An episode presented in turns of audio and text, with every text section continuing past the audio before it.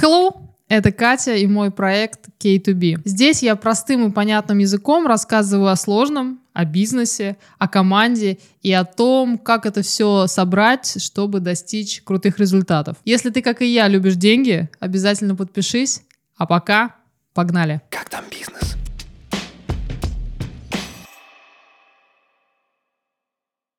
Этот выпуск должен стать максимально интересным, потому что сегодня мы поговорим не о скучных бумажках, документах или отчетности. Сегодня мы поговорим о людях. Точнее, о команде стартапа.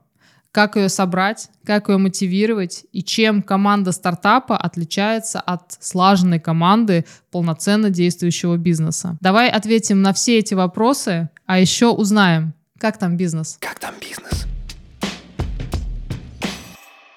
Начнем с того, из кого состоит команда стартапа. Во-первых, она состоит из ключевых специалистов, которые занимаются на проекте основной деятельностью. То есть они разрабатывают продукт и ведут его к конечному результату. Эти ребята работают и на клиента, и на конечного пользователя вашего продукта. Вторые, я их называю балластом, это специалисты сопровождения. Юристы, бухгалтеры, которые тоже могут быть частью команды. Туда же можно отнести руководителей всех направлений, технического директора, финансового директора, HR. Все это люди, которые не участвуют в разработке конечного продукта. Они его сопровождают, они его оберегают, хранят от будущих потенциальных проблем. Кстати, ты сам, как идейный лидер и вдохновитель и мотиватор своей команды, по факту тоже являешься балластом. Потому что если твои идеи некому реализовать, то они так и останутся просто идеями. Третья группа специалистов — это продажники и маркетологи. Те люди, которые формируют выручку, продвигают и продают твой продукт. Цени их. Как там бизнес? Набирая команду, ты должен изначально определиться со своим стилем управления. Возможно, ты выберешь деспотичный вариант и будешь действовать по правилу «делайте, что я говорю, и не перечьте мне». Либо ты выберешь более демократичный вариант и дашь возможность команде высказываться. При таком варианте пусть говорят, но окончательное решение все-таки должен принимать один человек. Либо ты, либо твой инвестор или партнер. Есть еще третий вариант, когда правом высказаться и принимать ключевое решение обладает какая-то группа лиц. Например, если технический директор говорит, смотрите, вот этот функционал ну никак нельзя реализовать, и баста. Либо маркетолог смотрит, анализирует рынок и говорит, что на данный момент такая фича или, в принципе, продукт рынку не нужен.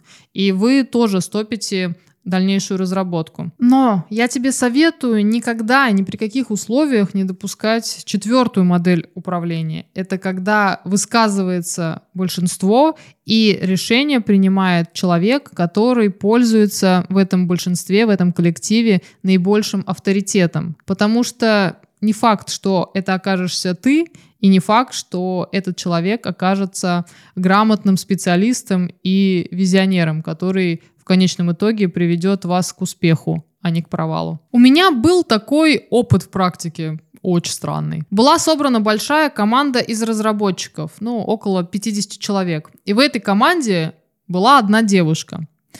Так вот, эту девушку все слушались, и все ее решения принимали беспрекословно. Мы делали тогда приложение для инвестиций, такое брутальное, нацеленное на мужскую целевую аудиторию, и она предлагала вкинуть туда там, рюши, бусики, цветочки.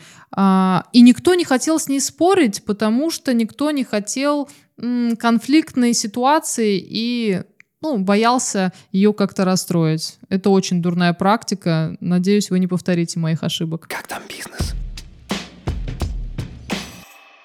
Когда ты набираешь команду специалистов, то первым делом набери костяк. Это кто? Это супер классные, компетентные руководители, которые, собственно, будут вести твой корабль э, к счастливому берегу. И ты им должен полностью доверять, поскольку ты взял уже компетентного человека. Если он тебе скажет, что какой-то функционал сделать нельзя, то ты не должен с ним спорить, ты ему просто веришь. А если он тебе говорит, что вот в этом моменте мы сможем все реализовать, то ты сразу отмечаешь для себя, что это будет точно реализовано, качественно и в сроки. На таких специалистах точно нельзя экономить. Возможно, тебе придется чутка переплатить и взять их на зарплату, которая будет выше рынка.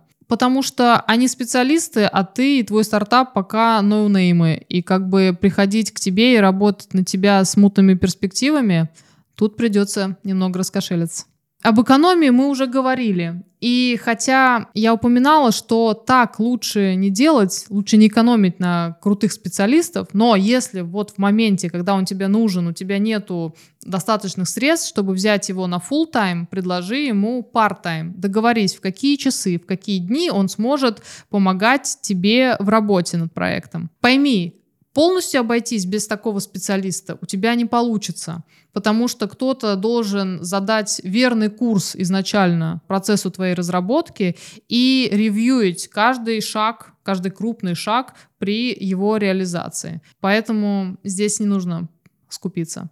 Самая частая ошибка руководителей стартапов – это страх брать специалистов уровнем выше себя. Почему? Потому что, наверное, они боятся показаться некомпетентными. Но Пойми, ты тот, кто создает продукт и двигает команду вперед. А специалист, которого ты приглашаешь, должен помочь тебе в реализации твоего продукта. И без него тебе будет сложно справиться. Поэтому не нужно бояться, что ты возьмешь хорошего спеца. С хорошим спецом вы сделаете крутой продукт. Когда ты собрал костяк команды, тебе нужно понимать, каких новых людей тебе нужно набирать. И понять, психотип этих новых людей. Потому что берешь ты нового человека в костяк сложившийся, а они его не принимают он становится белой вороной, возникают конфликтные ситуации, какой-то общий негативный фон, а все может быть потому, что у тебя изначально молодые ребята, а ты взял какого-то более возрастного, или там все интроверты, а ты взял какого-то максимально хей экстравертивного парня, который всех просто бесит. Здесь тебе нужно четко для себя понять, если этот человек, который вот никак не интегрируется с твоей командой основной, если он ценен как специалист, и ты готов пойти на все жертвы, на возможные конфликты и проблемные ситуации, окей, как-нибудь организуй процесс работы так, чтобы эти негативные последствия не наступили. Но если ты понимаешь, что это не топ, топович, топов, а его можно поменять, то поменяй. Не стоит рисковать э, сложившимся костяком. То же самое обстоит с джунами. В выпуске разгонов есть такая вот рубрика на моем канале, ссылочку где-то вот тут вот кто-то закрепит. А я рассказывал о том, что нанимать джунов, растить их и делать просто своей компании фабрику по производству джунов, это очень круто, и это очень потом тебе финансово поможет. Но в начальном этапе проекта, когда только команда стартапа формируется, брать джунов, ты должен понимать, что это риск для команда специалистов, потому что джуны будут красть их время и, скорее всего, нервировать.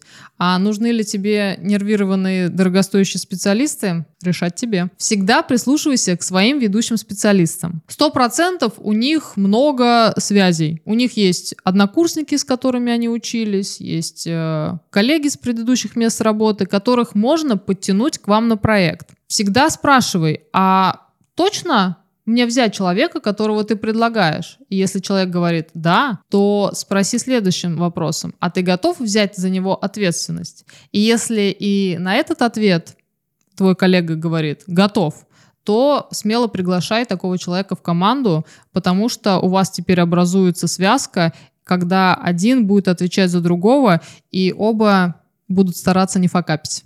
Никогда не оцениваю потенциал специалиста по его резюме, вашему с ним собеседованию или по его первым рабочим дням. Ему, конечно, как и любому человеку, потребуется время на адаптацию. Он будет косячить, делать ошибки. Смотри, наблюдай, дай ему это время. Не нужно оформлять его сразу на работу. На это государство и дает нам испытательный срок, месяц, три. Обычно по моей практике месяца достаточно, чтобы понять, что человек из себя представляет и стоит ли он столько денег, сколько он тебя попросил изначально. Но если ты хочешь не упустить настоящего крутого специалиста, то никогда не предлагай ему никаких-нибудь странных тестовых заданий или э, бесплатной пробной недели месяца. Такой специалист э, хмыкнет и пойдет туда, где ему платят и где его ценят по-настоящему. Еще совет, очень прибыльный. Не бери дорогих специалистов для решения дешевых задач. Что я имею в виду? У любой задачи есть своя ценность.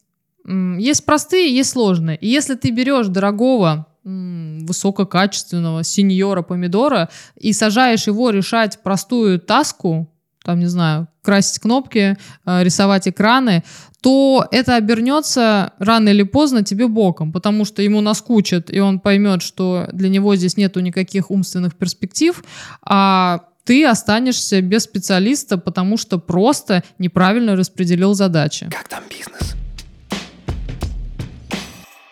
Теперь давай поговорим об отличиях команды стартапа и команды действующего бизнеса. Вторые четко понимают конечную ценность и стоимость этого продукта, потому что продукт уже создан и продается кому-то, и получается обратная связь. Команда стартапа же всего этого лишена. Продукт когда-то будет впереди, продажи впереди, впереди, и все, что у них есть, это мотивация, они горят продуктом, им нравится концепция того, что будет изобретено. Либо они горят э, от радости при получении зарплат, которые ты им платишь. Поэтому, если человек в твоей команде получает среднюю зарплату и как-то абсолютно не мотивирован тем, что вы изобретаете что-то великое или что-то ценное, то такой человек рано или поздно, спойлер, рано, покинет твою команду в самый неподходящий для тебя момент.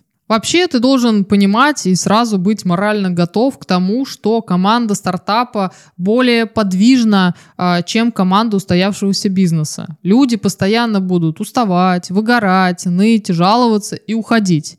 И все, что тебе нужно, быть к этому готовым, нанимать новых ребят и повторять все заново, заново, заново. Это нормально. Это стартап.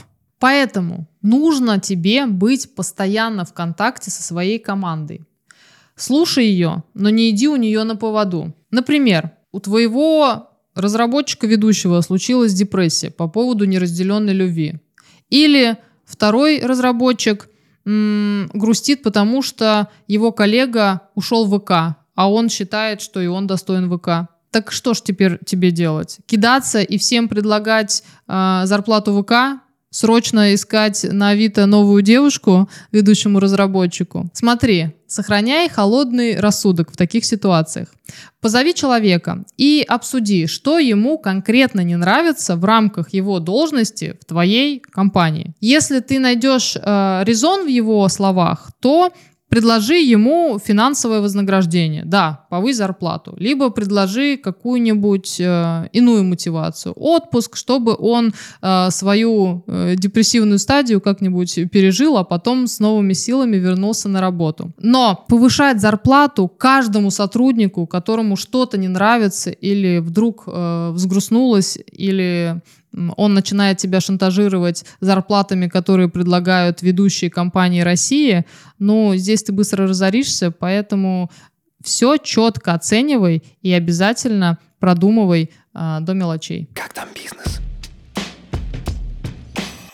Итак, давай поговорим о переработках. Есть два типа сотрудников, которые перерабатывают. Тип первый.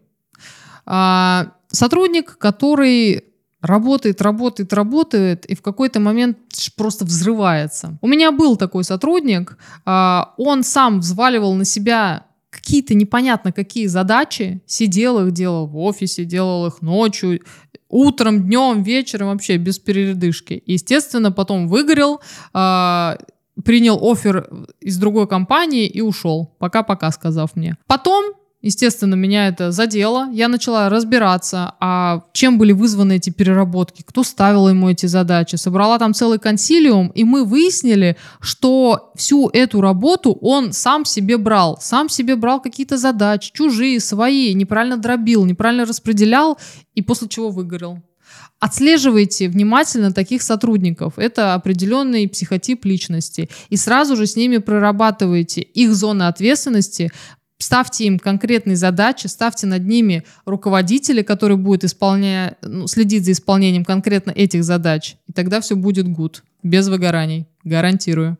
Второй тип ребят — это те, кто принципиально не будет перерабатывать. И не нам их судить. У них есть просто четкие представления о work-life балансе. И они красавчики. И такие сотрудники как раз-таки очень э, хорошо владеют тайм-менеджментом и планируют свои задачи и сроки их реализации точно и в срок. Смело можешь на них рассчитывать. Чем компенсировать переработки, если они случились, а в стартапе они нет-нет, да и да. Но смотри, первая мотивация это, конечно же, денежная. Но денег на всех не напасешься, а переработок будет много. Поэтому тебе нужно сразу четко со всеми договориться. Размер денежной компенсации за час переработки, э, сроки, ставки, если там ночная, выходные, x2, x1, в общем, все эти нюансы нужно прояснить, и чтобы человек понимал, если он переработает, сколько он получит в конечном итоге. Второй вид компенсации за переработки, это мотивационно-вдохновительная какая-нибудь речь. А, не знаю как, но как-то нужно по-человечески поддерживать, подбадривать человека, интересоваться его делами помимо работы, чтобы создавался дружеский контакт, а у него не складывалось впечатление, что он просто раб, которому еще и нужно перерабатывать э, за спасибо. И третий вариант — это выходные дни, например, дать взамен переработок. Очень хорошо, когда человеку можно будет э, уехать на уикенд и забыть о твоем проекте хотя бы на э, 2-3 дня. Я в своей практике использую все три способа такой мотивации, и в комбинации они хорошо себе работают. Поэтому бери, пользуйся, наслаждайся. Если ты хочешь взять идеального сотрудника, ищи дисциплинированного сотрудника. Потому что у него помимо софт и хард скиллов есть еще супер-пупер классное свойство. Это внутренняя самоорганизация. И такой человек будет все делать четко и в срок, чтобы не нарушить внутри себя вот эту вот э, гармонию и баланс. И именно на такого сотрудника все смогут равняться, потому что он будет выдавать настоящее качество.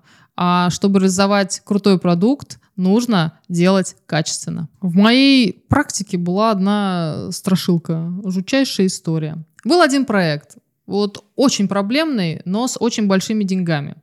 Это была заказная разработка, там были четкие сжатые сроки, и ее нужно было просто сделать. И на тот момент на рынке кадров был какой-то дефицит полностью отсутствие. И вот был сотрудник, а, который мог его сделать, но он был невыносим. Он был необязателен, он был где-то в своем мире. Чтобы его привести на работу и попросить э, сделать, за что мы ему платим, мне приходилось вызывать такси, просить таксиста подняться на этаж, постучать в дверь и как бы довести его обратно. В конечном итоге пришлось переделывать, потому что 30% работы, а, которую он сделал, ну, было просто смотреть, плакать и выкинуть. Поэтому в будущем сейчас я себе и вам советую не брать такого сотрудника. Вот бывает ситуация, когда э, ну нету. Тогда у вас и должен быть бизнес-план, о котором я говорила в прошлых выпусках, э, чтобы посмотреть, так, здесь вот пока не могу, здесь у меня есть стопер, но у меня есть и другие задачи, которые в данный момент э, теми силами, которые у меня имеются, я могу реализовать. Тогда приступите к ним. Не нужно брать плохого специалиста он сделает плохо. И точка. Как там бизнес? Итак, давай подытожим. Как же нужно относиться к своим сотрудникам? Как к рабам на галерах или как э, голубой крови и белым воротничкам? Смотри, метод и стиль управления выбираешь ты. Решать тебе кнут, пряник, что угодно. Но ни один уважающий себя специалист не даст тебе э, и себе возможности работать тупо, как рабу. И тебе нужно это изначально понимать. Также не забывай, что ты берешь в команду человека на зарплату. И за эти деньги он должен выдавать тебе результат. качественный. Он должен правильно ставить сроки, оценивать их и доводить проект до конечного результата. Если он с этим не справляется, то с таким человеком нужно расстаться без э, слез и сразу же. Как там бизнес?